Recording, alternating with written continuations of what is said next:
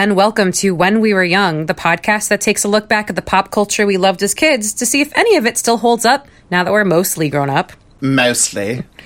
I'm Becky, the podcast host, most likely to definitely, definitely be answering a question from a half hour ago. I'm Chris, the podcast host, most likely to squeeze and pull and hurt your neck. And I'm Seth, the host most likely to go back to Wallbrook, stay with Charlie Babbitt. Today we're returning to the year 1988, the same year as several other movies we've covered on the podcast, including Who Framed Roger Rabbit, Boo. Coming to America, Yay. Die Hard, and the Land and the Land Before Time. Oh, yeah. we don't need a comment after everyone. yep, yep, yep. So there are a lot of great movies celebrating their 30th anniversary this year. The biggest movie of 1988, however, had nothing to do with cartoons or dinosaurs. It wasn't a raunchy comedy, didn't include larger than life stunts or any special effects really whatsoever. The biggest movie of 1988 in terms of critical and box office success was Rain Man, the story of two brothers on a road trip. It was the Marvel movie of its time. The Rain Man Extended Universe presents. I mean, it did have man in the title, like Iron Man and those kinds of movies. So Yeah, I it guess came- it's like coming on the same theme.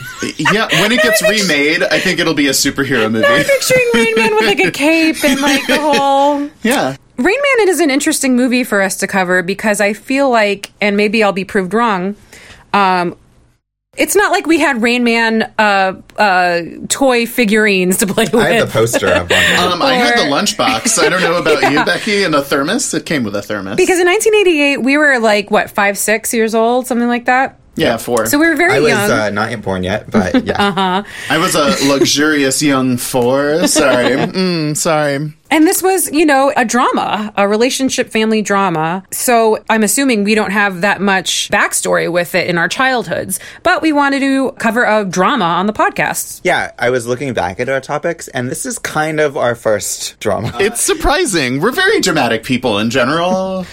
We do, I mean, we are people who like dra- dramatic movies a lot. That too. but I mean, obviously, well, Becky was kind of watching a lot of things as a kid, but like you, that tends to not be what you're drawn to as a child. But the only dramas we've done are Trainspotting, which I don't consider It's drama. a in the- drama, but it was later in our. We were like teenagers, so and it's very like, and it almost plays like an action movie. yeah, in like ways, a caper movie. and or it's very funny as well. Um, and then I was gonna say like Alien, but even that's not like, like a. No. I think this is our first pure drama, where it's not also an action movie and it's not also like something else. And nothing blows up. And I would say like A League of Their Own is the other one that's kind of a drama, but it's also kind of a sports movie and it's funny. So I feel like it's not like this is a real. I'm shaking my fist. prestige drama that came Yeah. out in the 80s when we were very young. Yeah, and this is actually also our only second Best Picture winner on the podcast, which seems a little What was the first one? Why can't I remember? cold on this boat. It, it yeah, rhymes with Titanic. Yeah, Titanic's kind of a drama, but it's also a million other things. Yeah, so. exactly. Um, It's a different different movie than Rain Man. So before we get into talking about Rain Man, I have a question for my co-hosts. Um, because this movie is about um, a sibling, it's a sibling drama. I wanted to know for Chris, what was your relationship like with your sibling when you were young versus as an adult? And Seth, um, you're an only child. Did you want a sibling growing up? And uh, like, how was being an only child for you? How lonely are you? Very and always is the answer to Chris's question. I'm going backwards in order here. And now, Becky, I did at certain points want a sibling, or at least was always very curious about what it would be like, and also how I would be different or would have a, had a different experience of growing up than I did. Because I lived in a suburb, and like my neighborhood was a subdivision, so it was relatively isolated from being able to see a lot of other people in a lot of my different friend groups conveniently and close by. So I had like friends and neighbors and like friends of mine who would come over from time to time, but I basically spent a lot of time alone. But it's also always been an evident part of my personality and just my enjoyment of life that I enjoy being alone and, and doing things myself. So I felt like my experience of growing up as an only child was probably very typical of many only child situations. You know, I didn't have to share all my belongings. I didn't have to share everything and have to like learn to live in a bedroom with multiple other people at any given point in time in my life until I got to college and also until I was in summer camps. so always. like that's the thing. I, I did have life experiences that made me have to learn how to share and get along with people and, you know, be a good neighbor friend. And on the flip side of it, I've always felt like my closest friendships in my life have been like a kind of familial relationship, you know, and it's like you have all different kinds of relationships with people in your family, but I've always really connected to the idea of a chosen family and like that's how I view my friendships. Um so I don't feel like I've really been deprived of one whole kind of way of living in the world and, you know, having relationships that are great and fulfilling. Well, you have. no. When you were when you were little, did you ever look at your friends who had siblings and you were jealous, or that didn't even come up for you? No, I was never really jealous of it, especially when so many of my closest friends' siblings were pains in the ass. So you're more like, I'm so glad that's not me. or just like, I- I'm glad that I. That if there are those people in my life or even in my family to one degree or another, I don't have to share space and time with them constantly. Chris?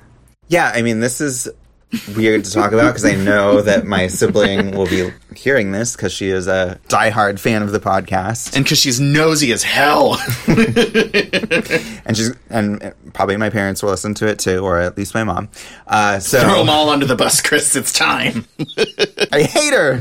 no, I don't. Yeah, my sister, her name is Janae. She's uh, two and a half years younger than me. I feel like there were a lot of distinct phases of sibling relationship between us where, like, I know we played a lot together and, like, we have some really fond memories. And I know I've shared some stuff. Pop culture, like, we watched a lot of things together. Like, my best friend's wedding, that's still a movie we can bond over, especially against my co hosts who were less appreciative of it. Um, the Brady Bunch movie was another one of those things where, I, like, I specifically remember watching that with her every day, and it, I think it has added to my fondness for those movies to have shared them with someone else versus. Honestly, like at that age, I can't remember anything that I watched alone. Probably I didn't watch very much alone because you're like sharing a TV. I can't think of anything that I watched and had so much of a connection to that wasn't, you know, also shared between the two of us until, you know, like I was a teenager and I started, you know, watching things on my own and getting into more things like Scream and, and stuff like that that I'm specifically a fan of and my sister is not as much of. I don't know that I would say though that we were very close as kids, especially like getting older. I mean, I know like we fought a lot, like most siblings, for a while. And then, like, you know, once I got old enough where we're like, we're not going to be like physically like rolling around on the floor, like screaming at each other. I think we just had our own different experiences. And I know that as a teenager, I felt very kind of isolated. And I actually am the one who always wanted a sibling, but I remember always wanting an older brother. And I, I didn't really like analyze this at the time, but I think it's because like someone to kind of like go through things for you to be the first one to go through it because it's it can be very difficult. Yeah, the pioneer, like the person who can like go out ahead and kind of give you some warning about what's coming along the pipe. Yeah, and I mean, I never had an older brother, so I never had real knowledge of it. But like someone who would like defend you or like stick up for you if people were being like bullies. Not that I was like bullied all the time, but just like knowing that someone was there, you know, and someone had your back. I mean, I guess that's what I was doing for myself. And I think that my sister has mentioned things like that I went through a lot of things that she didn't have to go through because like I was the first child to deal with like curfews and stuff like that with our mm-hmm. parents. So during those teen years, I actually like felt very isolated and like I felt very much like I was dealing with all that alone. And so it actually is only as adults that me and my sister, I think, have become much closer and actually will now talk about, you know, our childhoods and the shared things that we experienced that we never actually expressed to each other at the time. Like I didn't know that the things that I was going through was something that she was acknowledging or experiencing as well. And it's only now when we talk about these things that now it's like, oh, wow, like we really do have this shared experience. And no one else, you know, had the exact same upbringing that we did, but we both have a complete frame of reference for, you know, everything that we went through. And it's been very helpful, you know, especially as my parents got divorced in my 20s. It was very helpful to have her there for that, just to kind of compare notes and say, like, this is how I'm feeling about this. I think that would have been a much harder thing to go through if there was not someone who, you know, knew my parents and like could kind of be just like a support system during that time. So I would say now I have a great relationship with my sister, but that kind of surprises me in the sense that like it wasn't like we were the closest of friends growing up. It it was something that really kind of happened more as we needed like support, you know, as adults and and mm-hmm. you know just kind of coming together in that way. So That's really beautiful. That's really beautiful. And it's especially cool that you've been able to do that as you've gotten older. You know, because it's like certainly so many like sets of siblings have to, you know, like be in that bunker together for so long and then don't ever get to a place in their own lives where they can then like c- connect the dots with each other. Yeah, that's really great. So I, with my sister, we did have a lot that we shared when we were younger, growing up in the same house. Like I, you know, coming to America was like the movie we would quote back and mm-hmm. forth to each other and just things like that I probably have said on the podcast. But generally, I feel like we didn't become actual like friends until my sister went to college. I think when we were very young, we probably annoyed the hell out of each other. And we're she's 4 years older than me but 5 in school. So like when she was in high school, I was in elementary school. We had like you know nothing in common really. Like I was probably the annoying younger sister. She was my annoying older sister that would make fun of me. You know, it wasn't like a fun home environment. Sorry, Chelsea, if you're listening to this, but like, I mean, you were there. You know, like there's no shared anything besides maybe the occasional movie or song or something that we both liked. And I remember very distinctly, I just wanted to be left alone a lot. So, like, the fact that somebody else was there was annoying and she was taking up like resources. That's my oxygen. I don't know. Unhand that my breath. mom driving her places or something. So maybe I felt like I was invisible or left behind or not mm-hmm. as important because Chelsea had kickline to go to or her, you know prom or this thing or that thing. My mom focused on her, and so she. I remember she went to college, and I was in seventh grade when she started her freshman year, and I just remember when she would come back. That's when we started getting along much better and actually having things to say to each other that were like real things. And I remember I must have been 19 or something. Like I must have been like my freshman year of college. I think that I was like kind of starting to drink. I remember we met in the city and went to some like stupid Times Square restaurant bar and she ordered a drink and it was the first time I like saw her like drinking like being an adult i just have this memory maybe like i took a few sips of like a margarita or something or maybe even i had a drink but like i don't know goes wild in Times Square. yeah i like i must have had a few sips i don't know what it was but like i just remember that was like one of the few times we were alone together not as adults but as young people and we were talking about you know our parents or things that she's doing in college or had done in college because i can't remember the year. And i just felt like oh this is like my sister's a person. You know like she's Yeah. not i just you know and she's talking to me like i'm a person Well, and it's also like the act of drinking is a social bonding experience, you know, and it's like the first time having a drink with your parents changes the way that you see them. The first time you see your parents shit faced drunk definitely changes the way that you see them. But of course, it's the same way with a sibling. Yeah, so I would say like since then, like it's gotten like closer and closer, and I would say we're very close. I'm very happy to have her as my sister, and she lives outside Boston, and I try to see her, and she has two beautiful kids, and I wish I saw her more. I hope you know one day like we can go abroad together on a on a trip or something like and and have that um those experiences just because it's been hard living like a whole country apart. But I love my sister, and she was definitely like one of my best friends. I think that we respect each other, and everyone's home life is very unique. And so she's the only person that knows what I've gone through because she's been through it too. And it's been interesting to like talk as adults about what we went through as kids even though we both had the same exact parents, but it's like maybe our parents treated her different than me. And it's like, it's interesting to look back on what we have in common and what we didn't, even though we Yeah, like came from and the like same compare background. those dynamics. yeah. Okay, cool. So This is officially already the wholesomest, purest, uh, sweetest episode we've ever done. now let's talk about our relationship with our grandparents. This episode is like a basket of puppies. Oh my god. well, let's start talking about Rain Man. Raymond, Raymond, you Never, never touch the steering wheel when I'm driving. Do you hear me? Yeah. Do you hear me? Of course, I don't have my underwear. What? I'm definitely not wearing my underwear. What are you talking about? I gave you a fresh pair of mine this No, morning. not my underwear. I told you to go in the bathroom and put them on. Where are they? Of course, they're in the pocket of my jacket. Where? Here.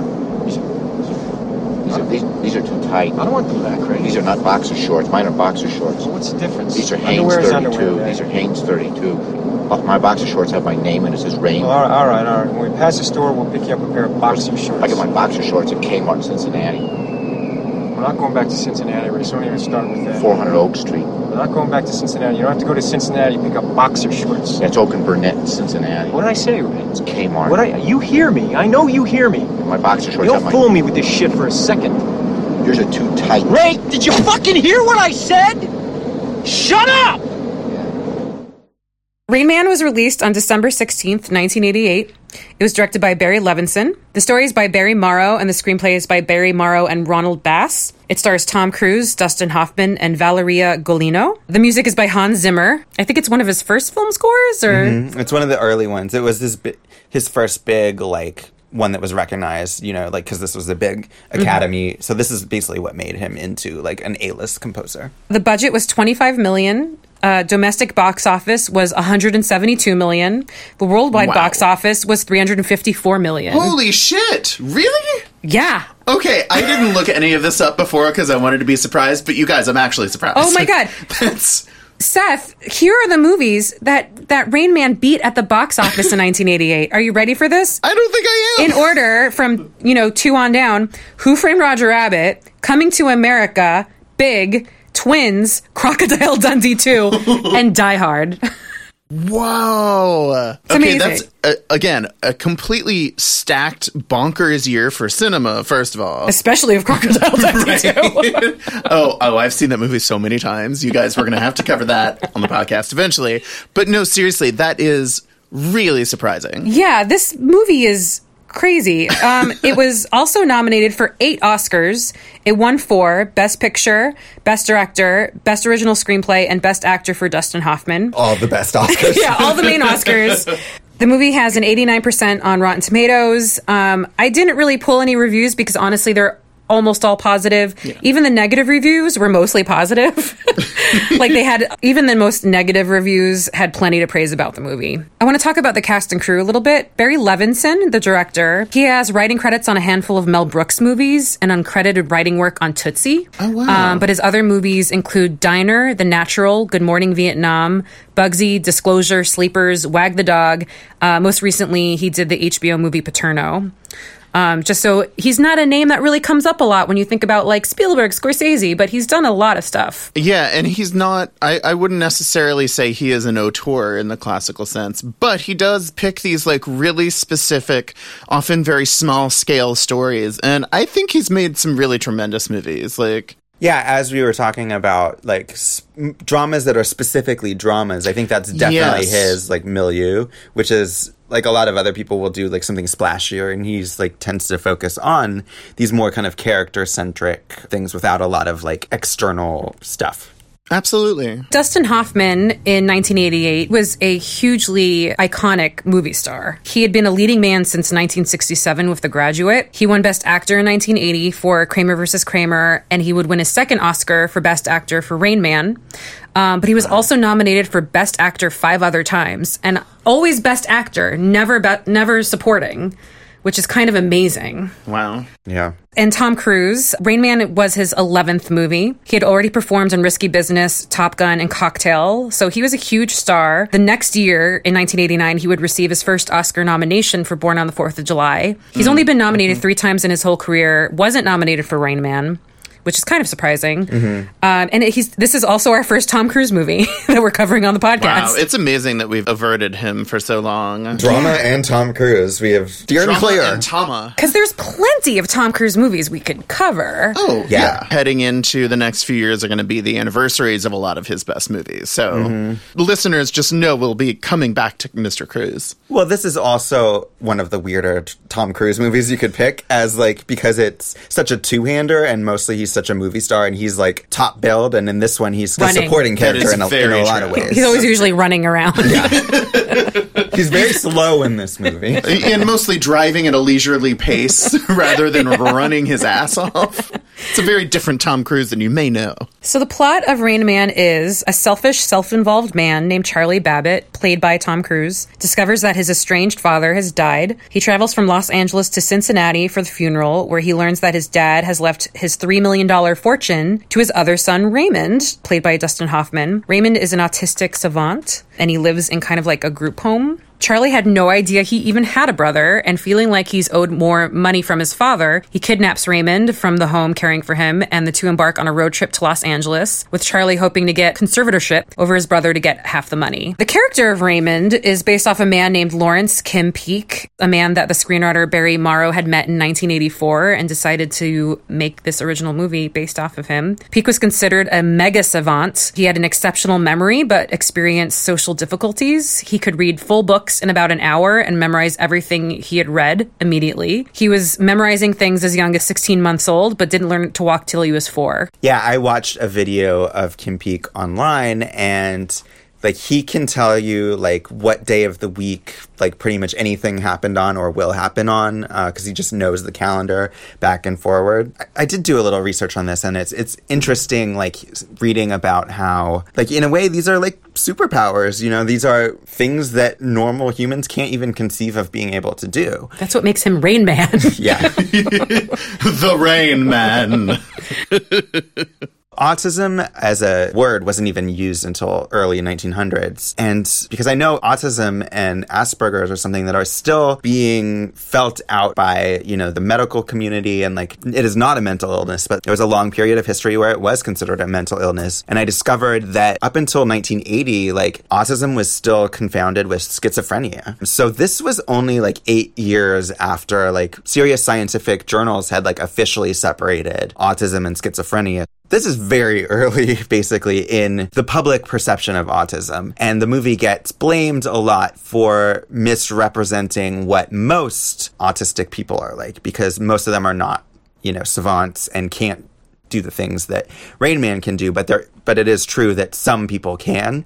Um, so it also is most people's frame of reference for autism. I think um, maybe not now, but at least when I was growing up, I think that Rain Man was kind of the only. It was the only frame of reference I had for autism. I didn't know very much about it. I didn't know what kind of challenges it really presented. You know, people did not really know what to do with it. And now I, I think that there's still a lot of feeling out that we have to do. But I, I feel like in the last 10 or 15 years, you know, people have kind of started understanding where to place it and how to, you know, kind of address it. And now there's like autistic pride is a thing. And they have their own symbol, which is a rainbow symbol that is the infinity sign. And that there's a, a lot of discussion of, you know, how you can be autistic, but this kind of person and that kind of person. Uh, very much in the same way of as homosexuality, you can be, you know, gay like this or bisexual or transgender and these are all very different things and that they're all part of like this one umbrella and that you can't you know kind of classify people in any one way Well, and also there has arisen a really huge community that finally encompasses the full spectrum, and it is a spectrum in the clinical sense with autism. Um, there are avenues on the internet by which people who are autistic and nonverbal are able to verbally communicate and express themselves, you know, and it's it's literally like any other part and subsection of com- community among humanity, um, there is the full range of personalities of um, you know intelligence levels. Like it's it's again, it's not a mental illness of any kind. It's a developmental um, issue, but that it no longer fully hinders people from being able to express themselves in the world, even if they're nonverbal and not able to communicate socially in the ways that people were confined to communicating up until the internet was around. Yeah, I think that like when this movie came out, there people would have classified this as there's something wrong with him, like Yes. it's a problem, and now it's kind of viewed as like this person just has a different set of you know inputs and expresses things in a different way, and so it's it's more of a difference than it is that any one way is right or wrong. So, did you guys ever see Rain Man before preparing for this podcast? Did you watch it when you were younger? I did. I won it in some kind of a. I don't know if it was a contest or it was one of those things where it's like you get, like you bought something and you get to choose one of these four movies. But I remember, like, I was always the movie person in our house. So whenever that would happen, um, I would be the one to get that gets to choose the movie, which is how I remember I chose The Temple of Doom out of all three Indiana Jones movies. Oh, you chose poorly. yes. Oh, I love that movie. I have a soft spot for that movie. That's actually the one that I watched the most as a kid. Yeah, that was the only I'm one not I saying ever I didn't owned. watch it when I was a kid. I'm just saying, in You're hindsight, saying you, you chose look poorly. back in, yeah, in judgment. How dare you, Becky Bay? I was like, I don't know. I remember that one being fun. Look, if you don't like monkey brains, I don't know what to do with you. That's how Rain Man came into my life. Is I think there were four movies. I want to say they were all MGM movies, perhaps, or like either like classics or kind of like adult dramas, like this is. None of them was like an obvious choice for a, a kid. You know, it wasn't like none of them were Disney movies. None of them were action movies. So I was like. Well, that one has Tom Cruise, so I guess I'll pick that one. And that's how I ended up watching this movie. So I did own this movie on VHS, and But so are I- we talking you were like 10 years old or maybe like older? a little older, probably 13 or 14. Okay. And also, like, because it came into my life that way, like the fact that it was rated R slipped under the radar. Because this isn't like a terribly explicit movie in any way. There's like one sex kind of scene, but I don't think there's a whole lot of bad language. So it kind of flew under the radar as like a, an early rated R movie that I was allowed to watch. I did not watch Rain Man when I was a tiny tot, but as so many movies have been in the pantheon of when we were young episodes, it was a hand labeled VHS tape at my house. Um, I know that my parents loved this movie. I also know that my cousin, who, as we've talked about before, was like a big gateway to movies for me, and especially like watching quote unquote good cinema. Um, and I know he always loved this movie. So I didn't see any Barry Levinson movies at that young an age until I got a bit older and started appreciating dramas. Um, and I think Rain Man was pretty early in that. So like early in high school. And I really liked it the first time I saw it. You know, it, once I like got to the age to like really appreciate drama, even though I didn't have a sibling, I really was immediately like invested in that relationship and really drawn in by how they drew those characters out. So I know this was a movie that was really big, and so it was on cable a lot, and I think that's the only way I could have seen it, and I probably just saw scenes because you know I was younger. I think that I just wasn't into a story like this. Um, but I was familiar with Dustin Hoffman's character because he became this, you know, very iconic character very quickly. Um, so whenever people would, you know, say like definitely, definitely, and quoting the very famous lines from this movie, you know, doing an impression of him, I would know where it was from, mm-hmm. even though like I really had no desire to see the movie or like sit down and watch it start to finish. Like besides catching a few scenes here or there on cable, I was familiar with the character of Runt on Animaniacs, who was a parody of uh, Dustin Hoffman's Raymond character. right. Really? Oh, I totally forgot about that. Becky, that's genius. I hate being wet. Yep, it's wet. It's definitely wet out here. I, I'm sorry I got us kicked out of that Count guy's home. What was with that bat fetish anyway? Don't know, but he hates Italian food. Definitely hates garlic. If we find another. Were you guys uh, familiar with Runt on Animaniacs? I was the moment you said it. I remembered, and especially like when you when we played the video, it was such a like it again. It like brought that whole show back to me. I wasn't a big fan of Animaniacs. I think that was like vaguely familiar, but it wasn't anything I really connected to. well, and I would have seen that those episodes of Animaniacs before I'd ever seen Oh Rain yeah, Man. but that's like I mean, Animaniacs also had the Goodfeathers parodying Goodfellas. Yep. Like I think that a lot of what I know about pop culture came from like cartoons that were obviously doing impressions Me too. of of pop culture figures before I would ever have seen the things that they're you know. That's uh, true. Like even the original Looney Tunes like had so many classic movie references. Oh, that yeah. I think it was obvious that they were references of some kind, but like you wouldn't mm-hmm. necessarily know where. But like these things would just like seep into your brain eventually, and that by the time you actually found out where it was from, you're like, oh yeah, okay. Like it already felt like you knew it. and at the time, you laugh to play along, but you know on the inside that you don't know what they're referencing. Right. So let's get to the movie. What did you think about the movie? Watching it as an adult. I just want to say, like, first off, I'm surprised at how well it handled depicting the inner world of Raymond. I've loved, loved many of Dustin Hoffman's performances. I do think his performance in this movie hammers it a little bit too hard, a little bit too often. I don't know how much of that is writing or how much of it is just his performance choices, but it made it feel a bit more reductive the way that he like communicates. But I still want to say that like over the course of the movie, it does a really good job of showing uh, depicting a person who finds it very difficult to relate in any socially normative way with other people, but you get glimpses through that, and there are moments of real connection between him and Tom Cruise's character. Um, the other big thing I just want to say up front is that I was amazed at how much of a douche Tom Cruise's character is. Like rewatching it, I actually felt a lot more esteem overall for his performance and characterization. Chris, you were saying, I think it really is like a two hander in the best sense. Like, I think these are two really good performances. I just think Dustin Hoffman's comes off sometimes as a bit one note.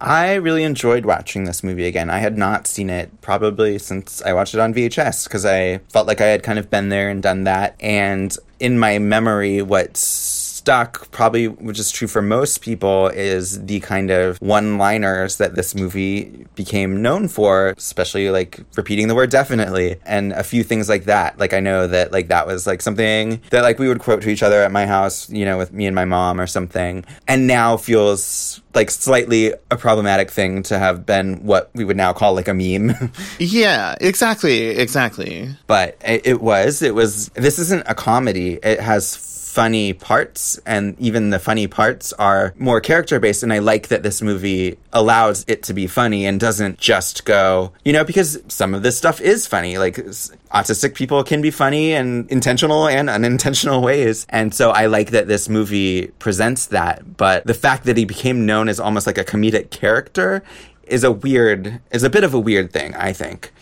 And so I was expecting this movie to be a lot more treacly than it ended up being. I was very um, pleasantly surprised at how kind of unsentimental it is. As much as it has very touching moments, but they're really not overplayed. They're, it feels like a very adult movie. It doesn't feel like something that's pandering to anything. There's not really like swelling music that's trying to make you feel anything, you know, like Hans Zimmer's score is very memorable, but in a very different way. As Can I say something about that? Yeah. That he, um, I forget if somebody gave him a note or Hans Zimmer decided himself to not include strings at all because he didn't want to make it too sentimental or treacly. So there are no strings in his score on purpose. yeah, and I think that that was a great decision, and I feel like that decision was reflected in the direction and also the performances. Like I did not feel like anyone was ever asking me in sort of a naked fashion to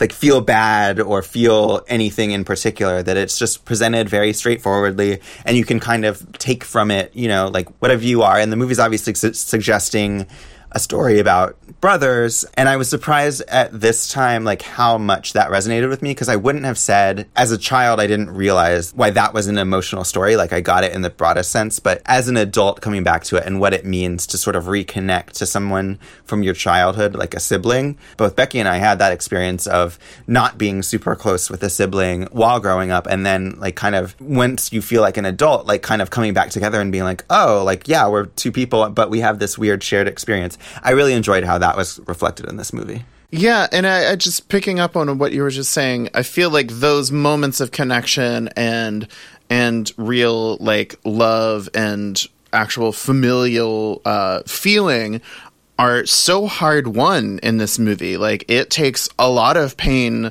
put on both of these people to get to any kind of point where they actually are able to connect to each other. Like you were talking about with of your story with your own siblings, like it was so beautiful to watch how their moments of connection enabled them to deal with their own pain and kind of bring it to the surface in a way that neither of them would have done on their own if they hadn't encountered each other.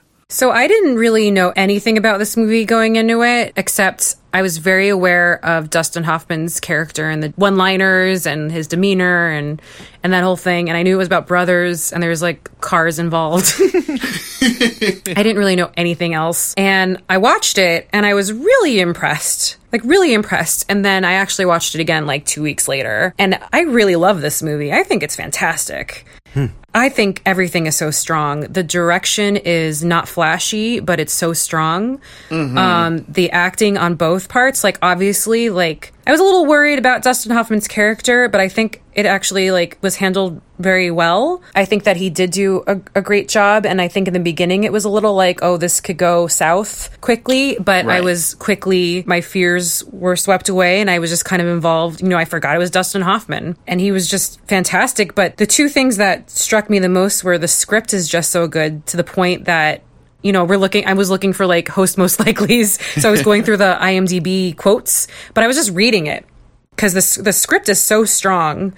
Um, the characters are so vivid and so well written that I feel like this is a screenplay I could just read and enjoy. But I was blown away by Tom Cruise. Yeah. Was I there? Where was I? Where, where, You, you, where, you, where, were, what- you were in the window. You, you waved to me. Bye bye, Rain Man. Bye bye, Rain, Rain Man. So you, you, you were the one that sang with me? Yeah. What, what, what, what, what, what, what, what did you sing? What, what, what was that song? What did you sing? What? She was just 17. And you know what I mean. And the way she looked was way beyond compare. So how could I dance? Dance with another. Ooh. And I think that he's Yeah. always been a great actor obviously like a great presence in movies when he's like, you know, running, when he has to run. He's a great runner. And like he's been in great movies where like pace. Magnolia and like it's like yeah Tom Cruise is a great actor no one's saying he's not but something about this movie where I was like how the fuck did he not get nominated and win like I was Oh, yeah. blown away by him and I was really caught off guard like Seth said that this character isn't you know just an antagonist or I guess he's the protagonist but like he his character is a douchebag. Like his character is an asshole. And he does so many asshole things to so many different people. But by the end of the movie like it's so subtle but like you can see that part of him kind of washing away and him becoming a better person by the end of it in such an, a subtle realistic natural way. Like it's amazing. And it's not and it's not a total character change. He doesn't No. do a full 180 you know in the way that many melodramas especially would try to go for you know and, and it's Yeah, he's still him, but he goes through these things with his brother on this road trip that opens up this part of him. And it's so subtle. Like the first time I watched it, I didn't even really pick up on it. But the second time, I was like, this is about two people that have trouble communicating. Um, where one literally can't communicate. He doesn't have the ability to say exactly what, you know, what he's feeling. And the other one, Tom Cruise's character, has so much resentment and anger in his life that everything comes out of him as like barking and anger. And he can't like connect with people, like whether it's his brother or his girlfriend or his dad or his coworkers. Like he can't communicate with people because of all this like building up within him. I just thought it was so interesting, like all the, the parallels between them. I really enjoy the episodes of this podcast where we're going into something and I have literally zero idea how anyone will feel about it. uh, oh no you know, like this, what, like we were saying earlier, this wasn't anyone's like favorite movie of childhood. Like, and so I had no sense of like whether you would like it. And I thought I was going to be like the lone defender of Tom Cruise in this episode. Really? yeah. Um, I also came away thinking like, how good was Tom Cruise I'm in this telling movie? you. Well, and it's also like I don't know if y'all have seen Born on the Fourth of July. I haven't, actually. I think that's a fucking amazing performance. It's a really good movie, but an amazing performance.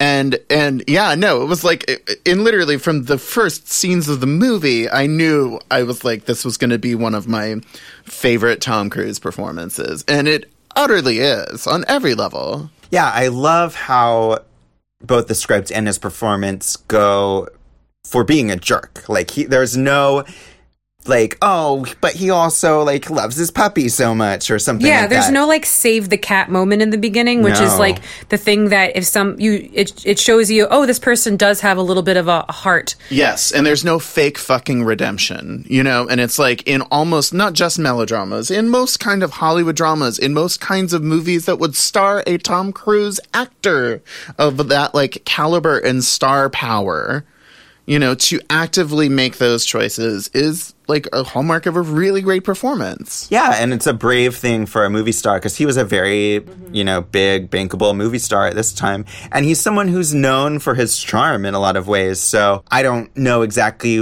leading up to this. I haven't seen all of his 80s movies, but I would imagine that this was going somewhat against type in that, like, he's he's a cool guy, but he's a, a likable guy. And, like, he's known for, you know, his smile and, and everything. And this is a very sour performance. Like, this is a very mm-hmm. miserable character. It's yeah, he's like filled with bile. It's like piss Yeah. and vinegar. The character. Uh, There's a Delta. Yeah. I mean, it leaves at midnight, Ray, you know, but Delta, how's Delta? The Delta? Delta crashed August 2nd, 1985, Lockheed L-1011, Dallas, Fort All right, Worth. great. Terrible wind. shear. All airlines. 135 All, passengers. all airlines have crashed at one time or another. That doesn't mean that they are not safe. Qantas. Qantas? Qantas never crashed. Qantas? Never crashed.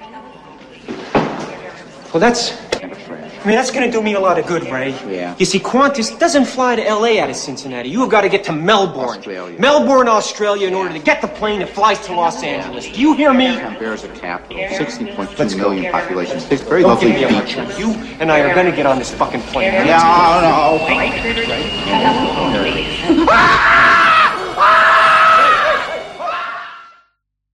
So he's not like a villain, like raping women and, you know, like doing these awful things, but it's his reactions to things. Like the reason he stopped talking to his dad when he was like 16 was that he felt like his dad, like, never let him do anything or like get away with anything. He got a great report card, asked if he could go out and drive this like awesome luxury car of his dad's. His dad said no. the And old he- Buick.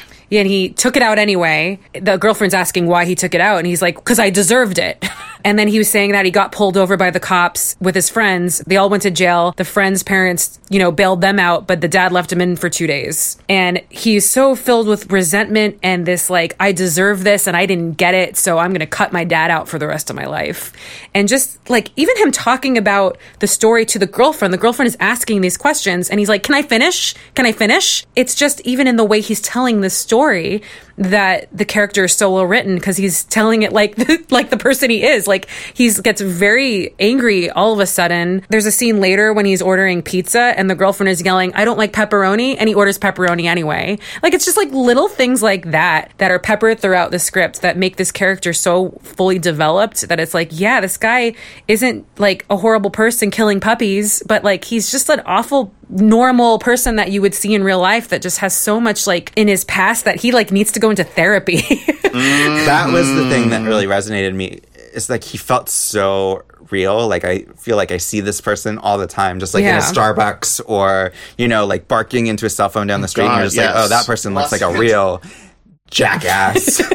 and yeah, like there's so little light to his character, but he just it felt honestly like one of the most real characters I can remember seeing in a movie that just like you would expect these dramatic moments and then you would expect more redeeming moments to like balance it out. And instead it like lives in this like very uncomfortable middle that feels much more realistic where he doesn't sweep in either direction too far but yet still like oh, not a great guy. And i also liked how this movie handled the f- relationship with the father. You never meet the father you don't really know what he looks like and you, you really only know about him through story beats and then Tom Cruise's portrayal. But, you know, Tom Cruise is very resentful of him. And it does sound like he was kind of at least like a tough love kind of guy, like probably a very angry man himself. But you also learn that he had this relationship with Raymond that sounded like it was like pretty positive and loving. And he let like Raymond like sit in his car and stuff. And so that was actually like the loving father son relationship. Whereas like I feel like a lot of times there's like this kind of story, but it's like the different child is, you know, cast out and it's like the, the golden child who gets kept in. And I liked that this suggested both like I can see him from Tom Cruise's point of view as like maybe he was a raging asshole, but also like through just knowing that like he went to visit Raymond in this place and that they had a relationship. It's like, well, you kind of get the sense that Tom Cruise is not giving him like a fair shake either, and that there well, was a whole also, other side and it also makes it also deepens Tom Cruise's character because it makes him profoundly jealous of Raymond, you know.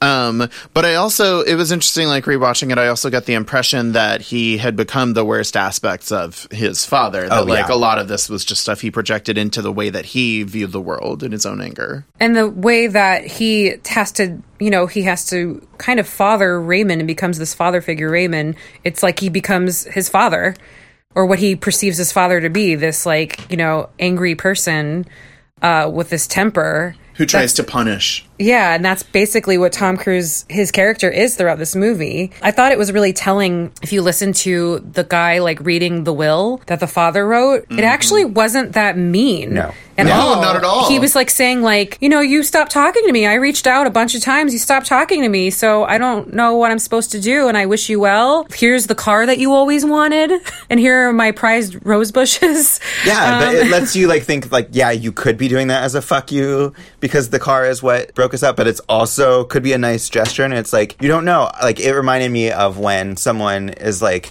off on a tear about like some someone be, else being a jerk and you're like sitting there like being like uh-huh but you're like actually thinking like well that i kind of see that person's point of view i had that sense of like even if you don't know that person you're like ooh i feel like you are actually being kind of the jerk here and this other person that you think is being a jerk was actually being a lot more reasonable than you think Yeah, and I think ultimately, again, it, that just deepens both Raymond and Tom Cruise's character. Like it, it because it, so much of it again boils down to the differences in what we think we are versus how we just perceive the world because of all our baggage and because of how we responded to it. And I really like how a character like Raymond, who is someone that like most people would look at and say can't communicate and struggles to communicate, actually is the person who's being the most genuine. And it's like these other two figures, one who we don't even meet in this movie, and then Charlie, they are the ones who really can't communicate, as like Becky was saying earlier. Raymond is actually like the most genuine and like is expressing himself sometimes in problematic ways, but very purely throughout this movie. And that it's only a character like that that these men can actually connect to because he is so open that he like kind of conquers whatever steely reserve they have against connecting to other people is like you have to go like 100% with Raymond because like that's the only you know way that he's going to be able to express himself. So it like really forces these people to communicate on a direct level in a way that they don't with anyone else. And I love the parallel that like that's probably like his dad was probably like kind of an asshole too. And maybe his relationship with Raymond was also like the only like saving grace of his life. Like that's the sense that I got from it This movie has great scenes between two people. That it's a great movie for like acting students to like pull Oh my scenes God, out. totally. There's so many great scenes of two people. I mean, obviously there's a ton between Charlie and Raymond. I love the scene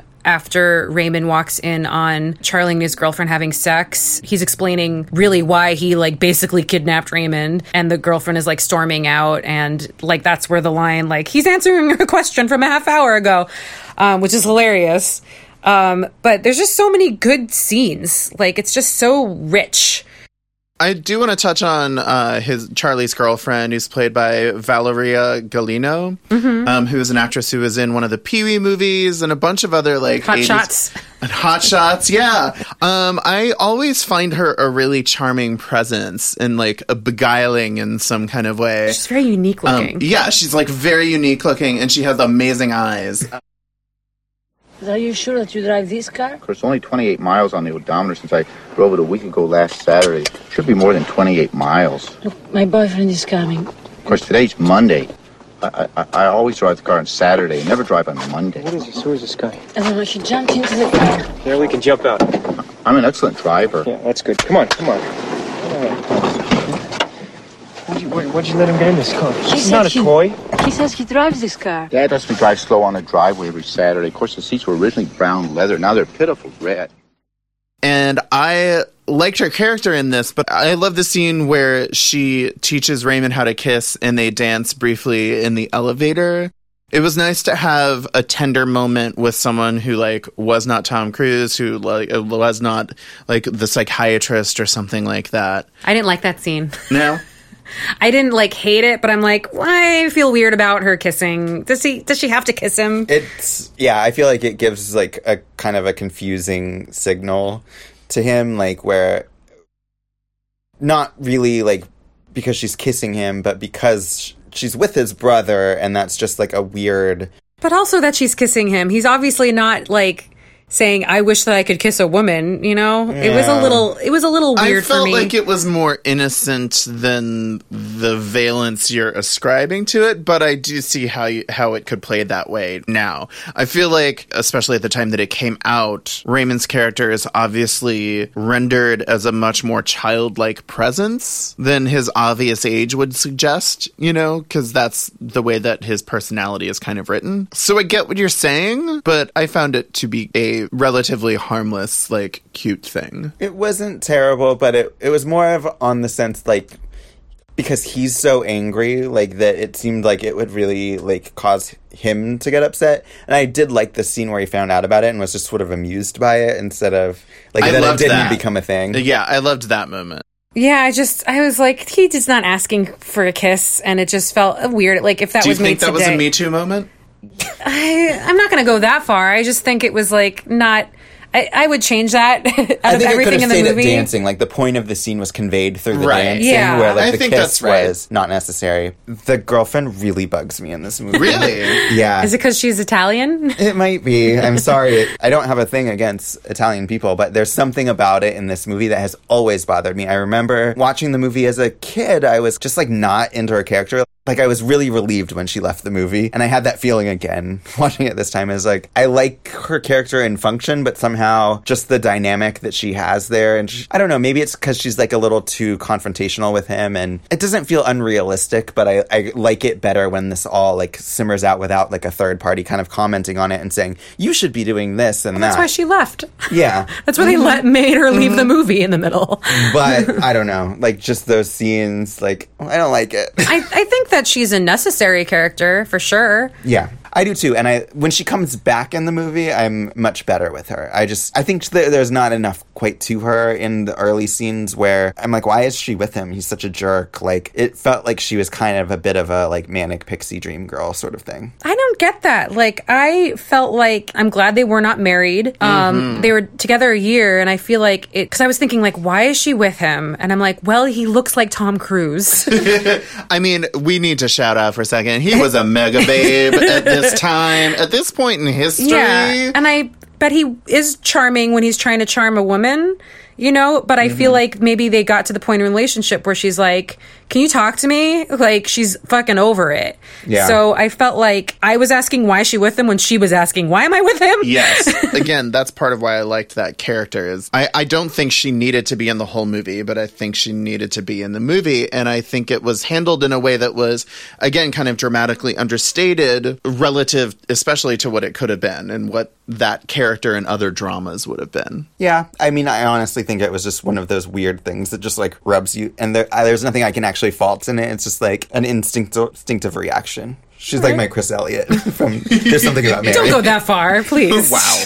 wow. Beth Grant is also in this movie. Who is that? In this movie, she's the woman in the house where they go and watch Wapner. Oh yeah, She's That's from what her name Beth is. Grant. Yeah, and she's in Donnie Darko. She's in a million of things. She's a She's great in- character. She's in all of Richard Kelly's movies. I call her what's her face because she is one of those faces who's in Yeah. like so many movies. Bonnie Hunt plays Sally Dibbs, the waitress, Yes. with the toothpicks. Oh, I did not. I knew. I saw. I remember seeing Bonnie Hunt's name somewhere, and then waiting for her, and then never connecting that anyone on screen was actually Bonnie Hunt. Yep, Crouching it was Tiger, Sally Bonnie Dibbs. she even had a name. The wa- she was a waitress, and she still had a name. I remember her being like more in the movie than you'd expect, like a random waitress. Yes.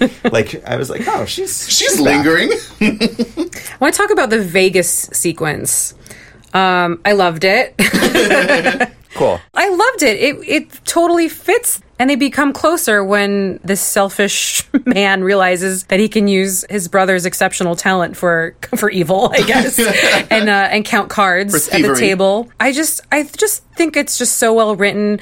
When they start to enjoy each other and like he's like, "Hey, Rain Man, what does he what does he say? Like, Rain Man, let's let's play some cards or something." I forget the exact line, but like they're smiling together and they're like doing this activity together, and Raymond is learning from him. Um, I, I I like that even when they're found out to be counting cards, it's not this huge, huge, huge dramatic chase or you know they're not thrown in jail. They're just asked to leave. When I think another movie might try to dramatize that even more. But I love the scene when they get this huge high roller suite. At this point, Charlie's already like, "Hey, I told them to put the bed where you like it," um, and he's trying to teach him how to dance. And it was just this like beautiful scene where I think it's the first time they share eye contact when they're dancing together. And it was just this beautiful scene. And even the way it ends, where he's like so happy and he tries to give his brother this kind of aggressive like hug, and then Raymond freaks out and it kind of spoils the whole moment. Just the the whole scene is just so well written and well acted and, uh, and well directed. Now, when you dance, you can't watch my feet the whole time, so you're gonna have to look up. Yeah. And when I tell you to, I want you to just, just look up, real slow. Just keep moving. Okay, you ready? Yeah. All right, start looking up. Yeah. A little more. Keep moving. Just a little more. A little more, Ray. All the way up. There you go, Ray. Yeah. You're dancing. This yeah. is it. Yeah, dancing. Want to close your hand here? Just It's really fantastic. Uh, for one, just because like it really attracts with Tom Cruise's character that he would only kind of allow himself to bond with his brother when he has like the excuse of like, oh, it's because of the money. Like that's what his initial draw to like be in a good mood in this time, and like that's what gets him to like open up. And I like that they didn't try and do something more sentimental. It so makes sense that Tom Cruise's character would do this. And then I really just have to appreciate that they let that scene happen when they're dancing without any kind of like gay, Yeah. like, oh, like we're not really gay or nothing like that. Like, not, there's absolutely no indication that there's anything that could be uncomfortable about this. It's just like two guys and they're like connecting in this physical way that's obviously not sexual at all. I just see any time that you see that in a movie, especially like now, I feel like they have to call it out and be like, let's make a joke about this just so we all know. And I just loved like seeing a moment like that that could be presented just straightforwardly and not have to have any sort of commentary about like, why are two men touching? So there is this uh, funny thing that that scene did remind me of. So the moment I saw Raymond and Charlie go down the escalator in the matching suits, I was like, I could have sworn that was a shot from Twins. and plus the dance sequence of teaching a brother to dance in your hotel room, I was like, they must be, you know, parodying Rain Man, and it must have come out like the next year. No, it came out a week before. so I find I find that to be an incredible coincidence that in two weeks of cinema you have the same, al- almost the same scenes in two different movies. Yeah, it's It was really a time weird. of great reveals, I would say. I was going to mention that there's a lot of like long shots of Tom Cruise and Dustin Hoffman walking, and they they're both very short. and then twins is like the joke is that Danny DeVito is very short, but Arnold Schwarzenegger is not. So Yeah. I kind of want like a quadruplets movie where it's just Arnold Schwarzenegger and three very short men. There are also similarities, although I think they're a little bit more deliberate, to a movie we've talked about on the podcast called The Wizard, which came out the year after Rain Man. So I'm pretty sure Rain Man had something to do with that, where it's about uh, two brothers and, and one of the brothers, like teenage love interest, going on a road trip to California. to California, California. because one of the, the younger, or I guess one of the brothers is kind of autistic and has this Mm-hmm. talent of doing this specific thing and they and they go to win some money. There's also like a girl along for the ride, and I think that's a, probably more deliberate. there is not a child kidnapper coming after them in this movie. Luckily, No, Charlie. Charlie is the kidnapper. But, well, I mean, but it is they're, they're both kidnapping, which it's a very strange coincidence too. Actually, I, I mean, I kind of doubt that that movie was that influenced by this. If, no, I totally think Rain Man's success had something to do with the wizard's think so. plot. I think would put money on it. I don't. I don't know that for certain. That's but- amazing. I because I totally did not make that connection. Rewatching it or any of that, it's so, in a way, it's Rain Man that made you move to California. I guess so. the truth emerges. Call back. Yeah, that Vegas sequence is really fun and also like very touching in ways. And just like kind of rewatching that scene just made me really appreciate Hans Zimmer's score again. I know we talked about it as not being sentimental, but he also framed it on world music and it, it sounds very exotic and very, uh, not what you'd expect from Yeah. like an American road movie. And he did that because this is the first time that Raymond is like out, uh, you know, like seeing the world. And so for him, everything does feel like this kind of like safari exploration. And I That's really, really enjoy cool. how that really reflected that. Because at first I thought it was such a weird choice. I was like, was he just not like paying attention to what kind of movie this is? And I loved that that actually really does become like part of the fabric of the movie. That's so thoughtful. That's really interesting. I like. I, I'm. I'm glad to have learned that from you. it feels testament to me to how small and indie film like this is before indie film was ever a thing. There were certainly road movies before this, but many of them don't feel as intimate and don't ground, for instance, the music in something that's that specific and unique about the characters and their relationship to each other. I just feel like this movie is an anomaly.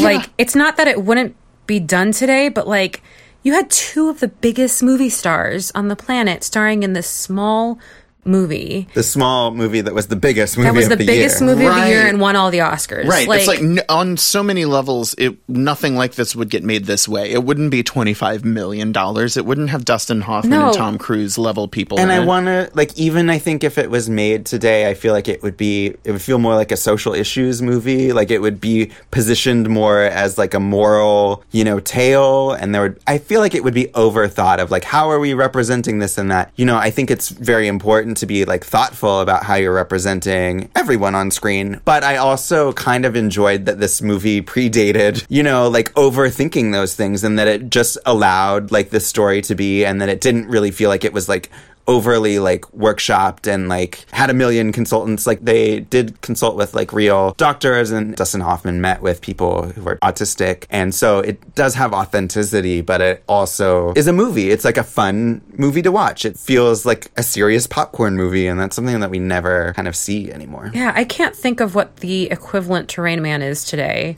with big stars, small budget, and becomes like successful financially and critically. You want to say something maybe like August Osage County or something. Well, that was like, exactly what I was thinking of, and it's like the, everything that is attempted on that level seems to completely bomb now, and for good reason because they're usually shit. Oh, the closest one I could think of was Closer, which was based off Right. a play that had basically four people in it. I think I think they were all big stars at Mm-hmm. the time, and it was a pretty small movie that got like Oscar nominations, but it was nowhere near like a box office hit. It was not a juggernaut. No. no and box even that No. was like 15 years ago or something Yeah, yeah. so Yeah. like goosebumps too i don't know like, Yeah, it's just I it makes me like happy that this movie was financially successful and won all these Oscars. Like it just makes me like happy like like wow, we did it, guys. Like Right? like that actually happened that like It is like all a those good things anomaly. Yeah, all those things could happen and and people could love it. You know, critic critics could love it, audiences love it. The the second that like, you know, Dustin Hoffman's character becomes iconic, it's funny, it holds up after time like this Right. movie's Oh, crazy. absolutely. I want to talk a little bit more about Dustin Hoffman's performance since we talked so much about Tom Cruise's. I really felt like it was so lived in. Like, I really did believe that this was a character, and I never really saw him acting. And for someone who I'm very familiar with as an actor, like, I also forgot that this was Dustin Hoffman or a performance. I really just kind of believed that I was watching this guy. As we talked about, like, they don't overly sentimentalize Tom Cruise, they resist the temptation to, like, have Raymond's character really go on much of an arc. Like, the changes that he does make, like, allowing, like, a little bit of physical um, contact with his brother are, those are huge deals for him because those kinds of things are difficult for him. But they feel real, and it, there's so many movies where, like, the ending would cause you to, like, have to buy something kind of unbelievable from one or both of these characters. And this one just really keeps it, like, Raymond does not change. He goes back to where he was living before, and we do get the sense that although him and Charlie have this incredible connection, like, it might not be a good idea for them to live together. Because Charlie, you know, kind of can't look look after him as much as Raymond might need to, or maybe Raymond isn't ready for all of those new stimuluses. We see him like really freak out when he is almost forced to get on a plane and when the smoke alarm goes off. And I just feel like so many movies would be like, well, and then the third time he doesn't freak out, and so now everything's okay. And it's like I really enjoyed that they let h- him stay that way and didn't present like autism as something that can be fixed with love or something like that.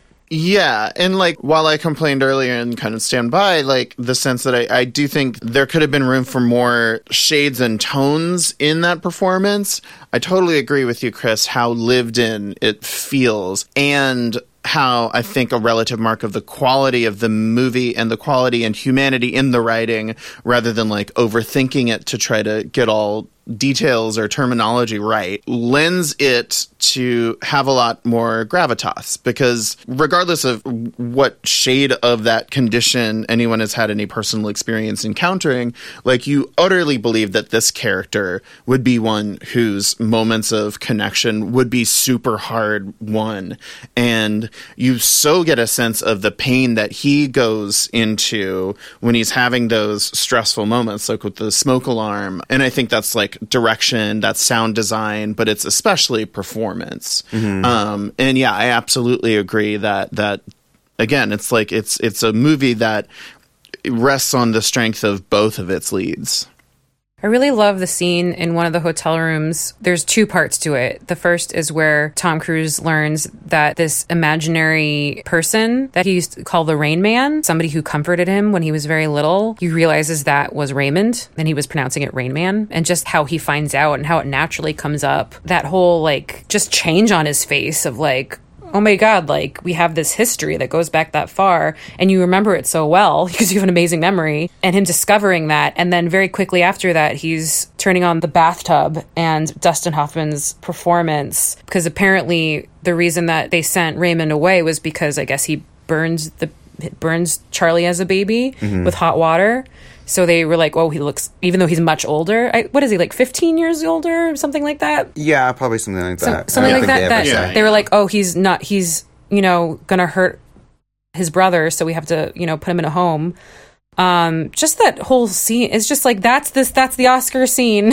Seriously, you know? oh, it really is. Especially that that scene was just devastatingly beautiful to me because again, I think it's it is such a dramatic emotional moment and so relatively understated and underplayed the way it's like almost casual how Raymond is talking about that and like talking about the day that he watched his brother get taken a- like or watch or experienced being taken away from his brother. Yeah. Yeah, I mean, that's a great moment for Dustin Hoffman because it is like the money scene of like learning so much insight about, you know, the past of these characters and it like it's where we basically learn everything that we need to know from this movie and yet he plays it the same way that he plays every other scene and there's no sense that like Raymond knows that what he's saying now is more important than mm-hmm. anything else. He's just like it's another like, oh, well, we're talking about this memory, so I really like the way that it's just not overplayed like so much of this movie. I honestly got chills when you mentioned this scene again because Yeah, seriously, me too.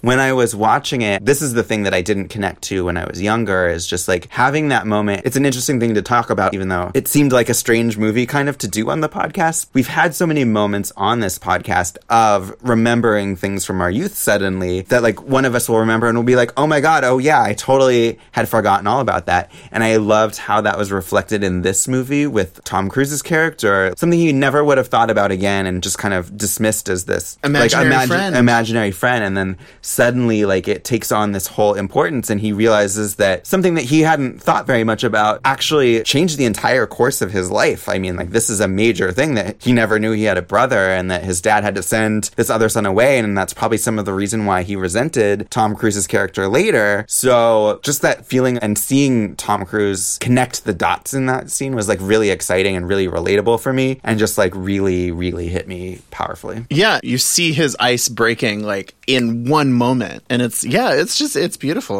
It's such a beautiful scene in a movie with a lot of like really beautiful moments. Uh, in the Something About Mary episode, we talked about uh, things being edited for planes. this movie was also edited for planes, but not really for objectionable content. It was because of the scene where uh, Raymond mentions all of the airlines that have had plane crashes. Oh my god, really? the airlines chose to take that out because obviously they don't want people to see on Their their greatest hits. yeah, but Qantas, on the other hand, showed it the whole. They replaced their that scene. airline safety training video at the start of the flight. They, inc- they included that scene, and they were happy to include that scene Yeah, in their mid-flight Qantas is the only uh, airline that had not crashed at this time, and I, I'm not sure if it is still. I don't think it has. I don't know. but um, yeah. So that was a. it would. I can kind of see why they would edit it out. It would be really weird to be watching this movie like on a Delta flight, and then they'd be like Delta crashed at this point. You'd be like, hmm. No, no, definitely not gonna fly. No. So um, that was Rain Man. So it seems like we all uh, liked it, and, we- and yeah, I I really wish there were more movies like this. I I would love to. Rain to. Man 2, you guys. Rain Man Two. I would love to read the the screenplay. Like just read it. It's just it's just a great screenplay. I was I was really blown away by this movie. I also, like I said, I really liked it, but I also have had, have come to appreciate it significantly more, even just talking about it in the last hour or so with you guys. I, in some ways, expected maybe to be the most positive person on this movie. I just had no idea, I guess, what you guys were going to think of it. And, you know, the more that I like think about, it's a movie where like the more that you like kind of wrestle with it, I think it, it rewards you for like th- looking into those layers because it's not a movie that like is in your face about what it's saying and you can kind of miss things. So discussing it a little bit more and, and like digging into it, I feel like there's really a lot there. Yeah, and I mean, also kind of like going to the point of the making of a movie like this, I, it makes me miss like mid-budget dramas so so much. Um, not just because of the named talent that you would be able to attach to something like it, but in terms of the level of direction and writing that that can like bring to bear. It takes effort and talent and craft to make something that is this understated while not pulling any punches eh, dramatically at all. Um, and I think it's this movie stands as a real achievement in that, um, even for these particular actors and even for this particular director. Well, I look forward to Rain Man Two: Age of Ultron. Tom Cruise will be back. And by my count, we've spilled 246 toothpicks, and there are only four left in the box, which means that's all the time we have on when we were We young. have four toothpicks left. How much time is four toothpicks? but we don't have time for those toothpicks, Chris. That was it. You just we just ran out of toothpicks. Oh, well, you're welcome.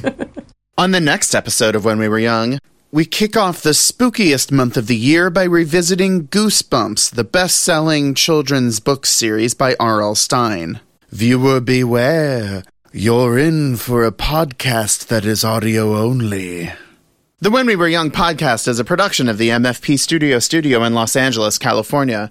Please track us down on the iTunes and all the social media outlets and leave us a review of five stars or more. I've been Seth. I'm definitely Becky. and I have Wapner at five o'clock. Ray? Ray! Ray! Yeah.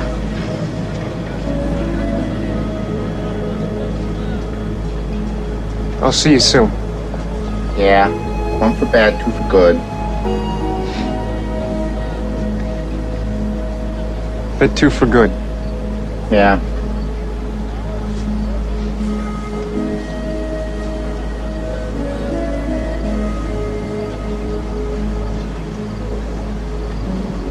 Of course, three minutes to Wapner. You'll make it. Yeah.